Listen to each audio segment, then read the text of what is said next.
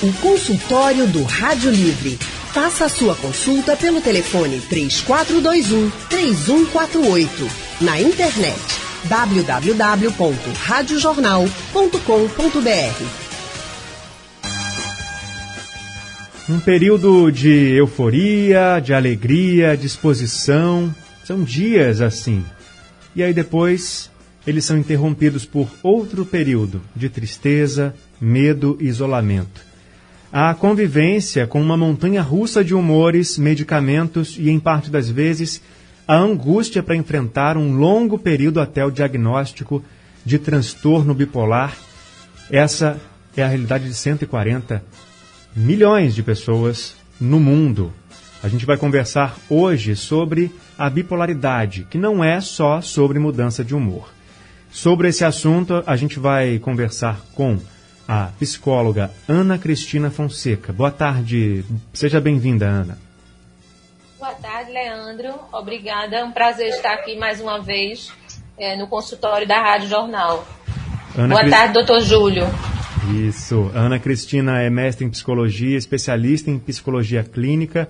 Atualmente é professora na Fafiri e coordenadora pedagógica da Escola do Legislativo da Assembleia Legislativa do Estado de Pernambuco.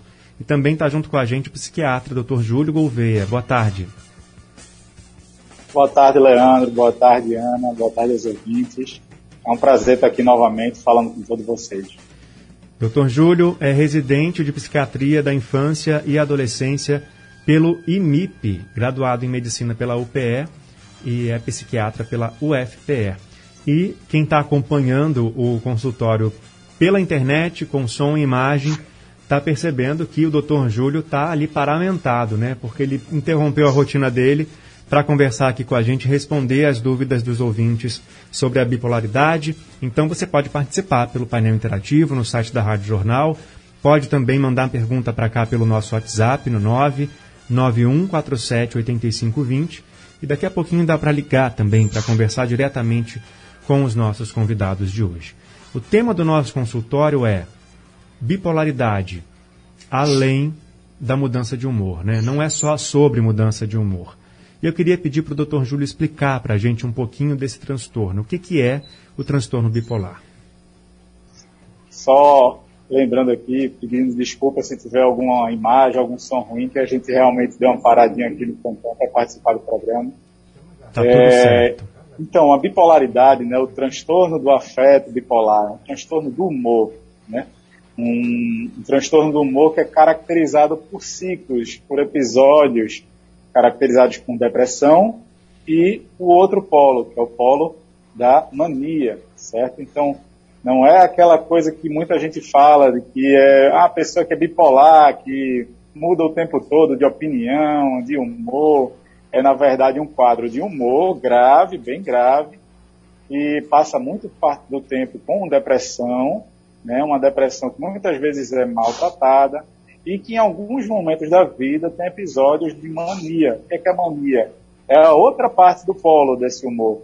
A depressão é quando a gente está com um humor mais entristecido, com quadros de apatia, sem ter muita vontade para fazer as coisas que gostava antes, com alteração do, da alimentação, do sono, pensamentos de morte, e do outro lado a mania, que é esse, esse outro polo, né, que é um aumento muito grande de energia, uma agitação muito grande, alteração também no sono, uma diminuição na necessidade do sono, é uma pressão pela fala, fala muito rápido, pensa muito rápido, e é nesse momento também que vem quadros de gravidade, de é, aumento de estabilidade, que pode ter risco envolvido para ele, para outras pessoas.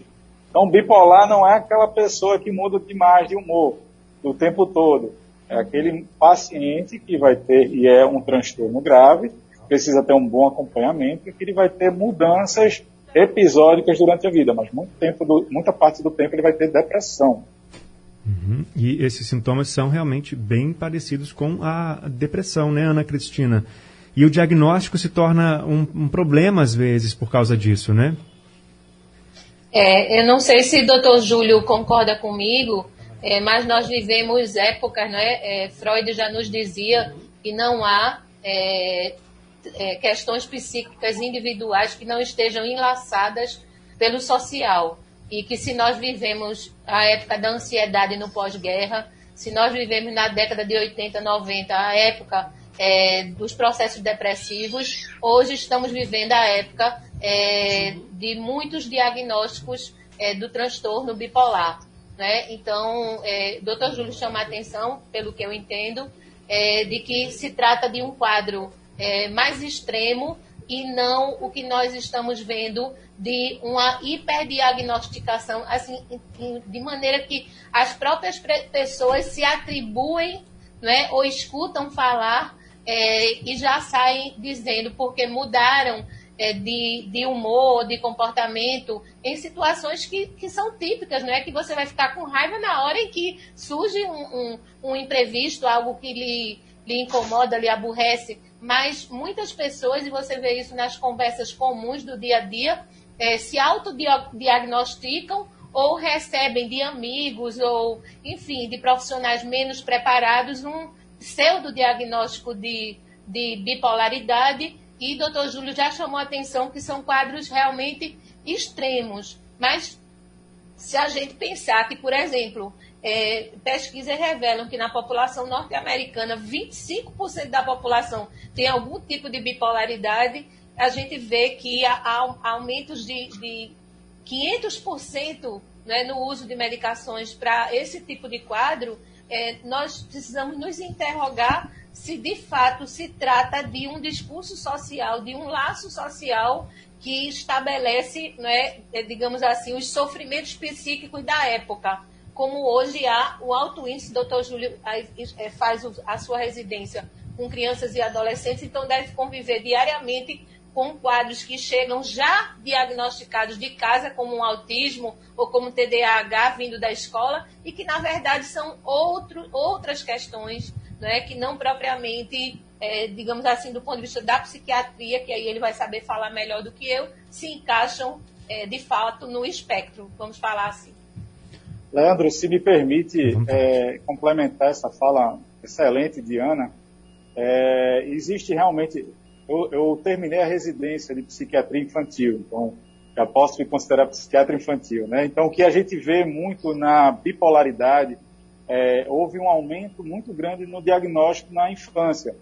E isso sofreu muita pressão para que aumentasse a quantidade de, de, casos de bipolaridade na infância, o que é uma coisa extremamente rara, né?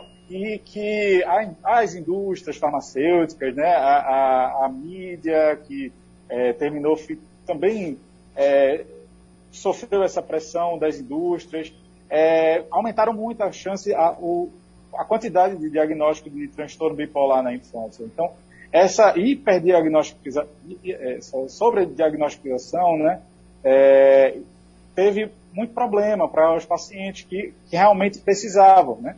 Então, as pessoas que estavam realmente precisando terminaram não tendo acompanhamento e outras pessoas que não estavam precisando é, tiveram o, o, um diagnóstico, né, erradamente por conta de pressões. Então, o diagnóstico bipolar é um diagnóstico que é, precisa de um acompanhamento de saúde mental muito importante e que é, é, precisa ter uma assertividade muito grande para que não haja esse aumento de diagnóstico. Pois é, e como é que é esse acompanhamento, doutor Júlio? Isso, um quadro do, de depressão, né, que muitas vezes o paciente vai vir com um quadro de depressão é, e se fica na dúvida se é uma depressão unipolar, né, que é a depressão maior, ou uma depressão bipolar, é, ele vai vir com um quadro típico, né, de esse aumento, essa alteração do humor, humor mais entristecido, aquela alteração na alimentação, no sono, mas num quadro de mania é um quadro relativamente fácil de identificar, porque aquele quadro que o paciente fica com muita energia, ele fica andando demais pela casa, pelos cantos, ele precisa estar tá com esse aumento de energia, estar tá com agitação psicomotora, né? ele não precisa dormir, tem uma diminuição da necessidade do sono, né? Ele fala que não consegue dormir, mas não tem necessidade, assim, tá, tá muito bem. É, uma pressão muito grande pela fala. Então, quando vem esse quadro né, de mania, é facilmente identificável que ele tem um quadro de bipolaridade. E nesse caso, né, num quadro de mania, ele precisa ser urgenciado é, para diminuir essa agitação psicomotora. É nesse momento que aumenta a chance de, do risco de suicídio, né? Então, precisa ter uma boa avaliação, um bom acompanhamento, que pode ser internado ou domiciliar, né, acompanhamento domiciliar com acompanhamento de saúde mental. A gente tem na nossa rede os CAPSes, que contam com esse serviço que, de apoio para essas pessoas que estão em crise. Então, o paciente pode ir para os CAPSes, que são os Centros de Atenção Psicossocial da nossa rede, certo? Que podem fazer esse acompanhamento com os, todos os profissionais. Inclusive com um, um psicólogo, né? E aí eu queria perguntar para a Ana como é que é a rotina no tratamento de quem já tem o diagnóstico do transtorno bipolar no consultório dos psicólogos. É, o importante é que haja uma, uma articulação muito boa numa rede de atendimento, como o doutor Júlio chama a atenção, né? e que o psicólogo possa trabalhar alinhado ao tratamento que o psiquiatra faz, ao tratamento que é feito no CAPS. Quando ele é feito em consultório, é preciso que haja uma longa escuta, que a escuta seja muito cuidadosa, para que você possa seguir também o que está sendo é, prescrito e orientado pelo profissional da psiquiatria. Nos CAPSes, como já existe a equipe multiprofissional, esse trabalho é feito com maior é, tranquilidade, porque faz parte do, do próprio processo de intervenção. Quando são consultórios particulares, é preciso que haja uma interlocução para que o que, o que um profissional está sugerindo, está encaminhando, não seja, é, digamos assim, é, contrariado, não seja, é, não haja uma, uma divergência naquela condução. Então, uma escuta é, alinhada ao tratamento psiquiátrico, que também é importante que é, não prescinda da escuta e que não sejam, é, às vezes, como acontece, é, muito rápidos, eles perdem um pouco é, da qualidade de escutar o que o sujeito tem a dizer também do seu quadro porque é muito importante, porque o DSM, né, que é o, o Manual de Desordens e Transtornos é, Psíquicos, Transtornos Mentais, é, ele traz toda aquela categorização é, e nós profissionais temos muito a dizer, digamos assim, sobre determinado quadro é, psicopatológico, enfim mas o sujeito que padece, que sofre daquela situação, ele precisa ser escutado também no seu sofrimento. E que isso vai permitir, através de uma escuta muito delicada, muito fina, que você perceba, porque há a possibilidade de diagnósticos que não estejam compatíveis é, com aquilo que é o sofrimento do sujeito. Isso vai, não vai contribuir para que haja é, uma melhor qualidade de vida, se é que podemos falar assim. Certo. Já tem dúvida de ouvinte chegando aqui no painel interativo. Transtorno bipolar não é só sobre mudança de humor. Não é piada, não é brincadeira. É assunto sério que está sendo conversado hoje aqui no nosso consultório com a psicóloga Ana Cristina Fonseca e o psiquiatra Júlio Gouveia. E você, ouvinte, pode participar pelo nosso painel interativo. Já tem pergunta aqui do João Carlos, do Dão, também pode participar pelo nosso WhatsApp no 9 9147-8520, também já chegou pergunta. Ou, se preferir, pode ligar para cá, o telefone já está liberado para você participar ao vivo, conversando diretamente com os nossos convidados. O, o, o Diógenes, pelo WhatsApp, ele pergunta, ele é de ele pergunta, doutor Júlio, se a bipolaridade tem cura. Boa pergunta, Diógenes. É, é a bipolaridade tem controle. Tá? Isso é muito importante porque é, muitos dos pacientes que começam a fazer um tratamento e têm uma boa resposta, muitos deles abandonam o tratamento porque acham que já estão melhor e não precisam da medicação. Medicação que a gente faz são medicações que estabilizam o humor, algumas causam alguns efeitos colaterais, é um ganho de peso, é, pode causar alguma dificuldade. Então, é, muitos pacientes param a medicação e aí é nesse momento que uma nova crise pode vir e quanto mais crise, pior o controle. Então, é, a doença, né, o transtorno, ela não tem cura, ela precisa muito do controle, do controle é, com os profissionais de saúde mental é, seguido, tá certo? Então, vai precisar sempre estar fazendo acompanhamento, tanto psiquiátrico, como psicológico, com psicoterapia, é, não só a medicação que a parada na medicação que é, pode causar uma crise novamente. Então, alguns comportamentos que aumentam a chance da nova crise, ele começa a não dormir, né? Então, é, tem privação do sono, né? Começa a fazer trabalhos que tem privação do sono. Então, isso pode aumentar a chance da nova crise. O uso também de, de substâncias, certo? Algumas drogas ilícitas podem ter chance também de, de precipitar uma nova crise. Então, importante um acompanhamento seguido, acompanhamento é, longitudinal, certo? Certo. Agora tem ouvinte na linha para participar também, o Walter, da Guabiraba. Boa tarde, Walter. Boa tarde, amigo. Tudo bem? Tudo certo. Eu queria fazer uma pergunta ao psicólogo, da Ana, né? Uhum. Eu, Walter, a gente não está conseguindo te ouvir bem. Você pode falar mais perto do telefone, por favor? É, agora melhorou? Melhorou. Pronto, eu gostaria de saber da psicóloga, psicóloga e da doutora. Alguns anos atrás eu tive alguns traumas da situação financeira.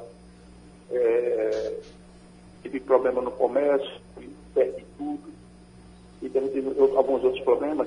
Então, devido a isso, eu noto que a minha voz está, a tristeza, a minha voz está ensoprada, não sei se é devido da tristeza, eu já tenho outros, outros problemas, outros e, e muito triste, abalado com a situação. Às vezes eu dar justificativa porque minha voz está sendo conforto, está ensoprada, às vezes eu quase não sai. Uhum. Gostaria de tem alguma solução para isso, eu só consigo procurar um psicólogo. Agora eu não tenho muitas condições financeiras para pagar. Entendo, Walter, a gente entende. E, inclusive, reforço que no Sistema Único de Saúde dá para encontrar atendimento psicológico, psiquiátrico, é só procurar o posto de saúde mais perto da sua casa que eles vão te encaminhar para um CAPS. E aí lá você vai encontrar, tá, Walter, o atendimento de graça pelo SUS. Conhecimento de que é difícil nós temos também. Mas aí, se não conseguir encontrar, também pode falar com a gente aqui da Rádio Jornal para a gente ver se o poder público aí da sua cidade, aí do seu bairro, é, pode fazer alguma coisa para melhorar o serviço. Agora, Ana, não sei se você entendeu bem a pergunta dele, ele disse que teve traumas é, em relação as finanças, né, que tinha um comércio, que perdeu tudo e que ele acha que a voz dele está sem força. Ele sente essa tristeza na voz e está perguntando qual é a solução para ele. É Walter o nome dele, isso, Leandro? Isso.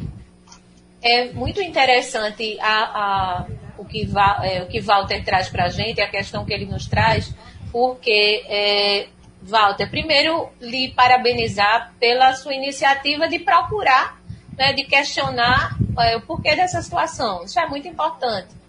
É, é muito significativo você dizer não é, que eu escutei que você teve problemas no comércio, que você tinha um empreendimento, digamos assim, é, e que a partir daí você sente que a sua voz não está mais forte, não, você não está sendo ouvido. Veja que coisa bastante interessante que você mesmo já nos diz, não é? E o quanto nós estamos né, na sociedade atual, de uma maneira geral, padecendo de não sermos ouvidos, né, é, e de muitas vezes é, é, per permanecemos num sofrimento é, que às vezes é individual, mas que perpassa o coletivo, sem nenhum tipo de consideração ao sofrimento é, de cada um e de cada uma. É, o contexto social tem feito, achei interessante quando Leandro falou, né, estamos falando de bipolaridade. Nós parece que estamos vivendo numa sociedade bipolar em todos os sentidos, uma sociedade de extremos. Né? Eu estou usando aqui do ponto de vista é, metafórico, do ponto de vista simbólico, para dizer é, é, dessa preocupação do Walter de dizer eu não estou sendo ouvido, não estou sendo escutado, seja no meu sofrimento, seja como um trabalhador, um empreendedor, alguém que não está tendo na sociedade que nós estamos vivendo uma oportunidade de ser ouvido no amplo é, aspecto do que quer dizer ser ouvido, né? não só ser escutado no seu sofrimento que ele atribui é, um sofrimento psíquico, mas também um sofrimento social, porque não há sofrimento psíquico que não perpasse o que nós estamos vivendo na sociedade. Então, para mim, é muito. Você, na verdade, denuncia uma sociedade em que é, os valores humanos têm sido bastante negligenciados, Walter. E eu acho que nós todos estamos padecendo de não sermos ouvidos, de termos sentindo que a nossa voz muita, muitas vezes está mais frágil, está mais fragilizada.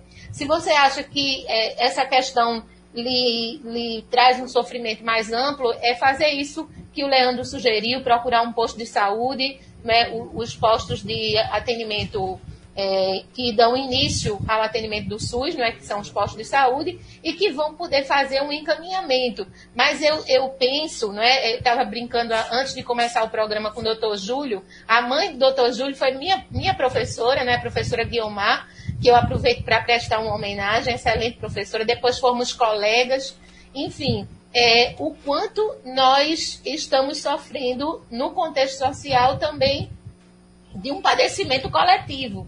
Então, é importante que, que, claro, que se você sente que está ampliando esse sofrimento para outros âmbitos da sua vida, procure é, um atendimento psicológico, um atendimento psiquiátrico, procure o SUS. Né? Se você é, é, entende é, que é, será importante, eu acredito que sim, né? se você está vindo aqui nos procurar, mas é importante entender que nós estamos coletivamente, enquanto sociedade, vivendo um tempo líquido, né, em que os, os, os valores mais sólidos estão se perdendo entre os dedos. Então, não ser ouvido, eu acho que é um sintoma social bastante é, forte hoje em dia. E, na verdade, quem está se sentindo muito bem nessa sociedade hoje é que deveríamos nos preocupar com, com pessoas que estão muito ajustadas a uma sociedade extremamente é, desigual e desumana como a que nós estamos vivendo. Eu não sei o que é que o doutor Júlio é, acha sobre isso. Doutor Júlio? Acho é, que. É, também ah. concordo. Né? Acho que a gente está com um problema na conexão com o doutor Júlio. Daqui a pouco a gente restabelece com ele. Inclusive, Ana, enquanto a senhora falava, eu lembrei que dia desses eu vi na internet que existe curso além de curso de oratória, né, que a gente está acostumado, tem de escutatória, que é para você aprender a ouvir de verdade, a dar atenção, a escuta plena para aquela pessoa que está conversando com você e para o mundo também, né? É, Doutor Júlio já consegue ouvir e conversar com a gente? Estou conseguindo ouvir. Vocês conseguem me ouvir? Sim, pronto. A gente quer saber primeiro se o senhor gostaria de complementar a fala de doutora Ana.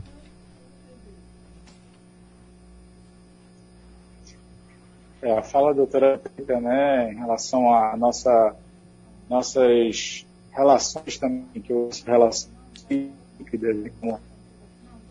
é, doutor é, Júlio, sua conexão ficou um pouquinho ruim, a gente está... Nossas...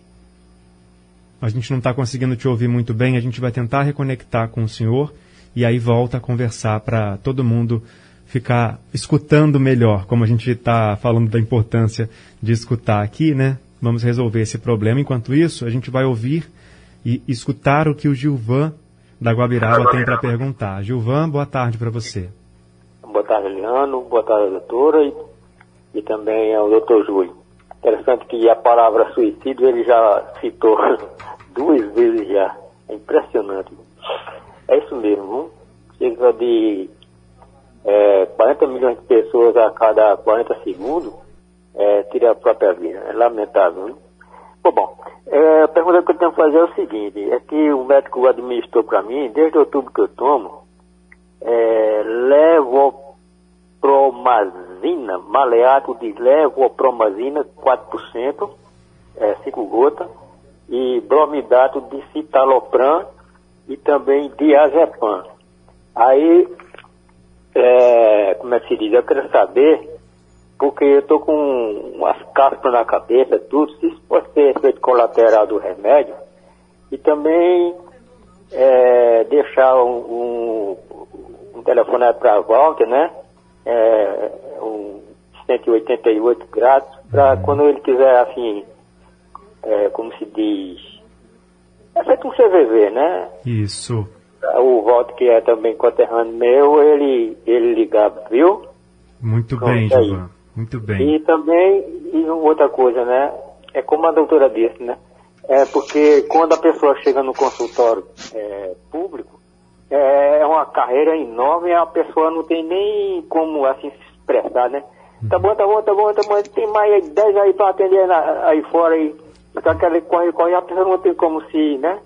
a- abrir, né? Como falar é, realmente tudo que está dizendo, né? Por conta do, da demanda que é muito grande. Viu? Boa tarde para todos vocês. Viu? Gilvan, muitíssimo obrigado pela sua participação com a gente no Rádio Livre aqui no consultório de hoje. É, ele falou né, do suicídio toda vez que a gente ouve essa palavra, ela é assustadora, né, gente? É assustadora e a gente precisa reforçar esse serviço que o Gilvan já passou aí, o 188, e ele deixou esse telefone que é do CVV. Toda vez também que eu tenho oportunidade eu divulgo ele aqui, que é um serviço gratuito para você que está sofrendo, está triste, está pensando que não tem mais jeito para a vida. Liga para 188, vai ter alguém para te atender e para te escutar e você com certeza vai se sentir melhor. Esse número pode salvar vidas. Agora, doutor, é, ele, ele falou dos remédios, né? É, levopromazina, bromidato de citalopram e diazepam.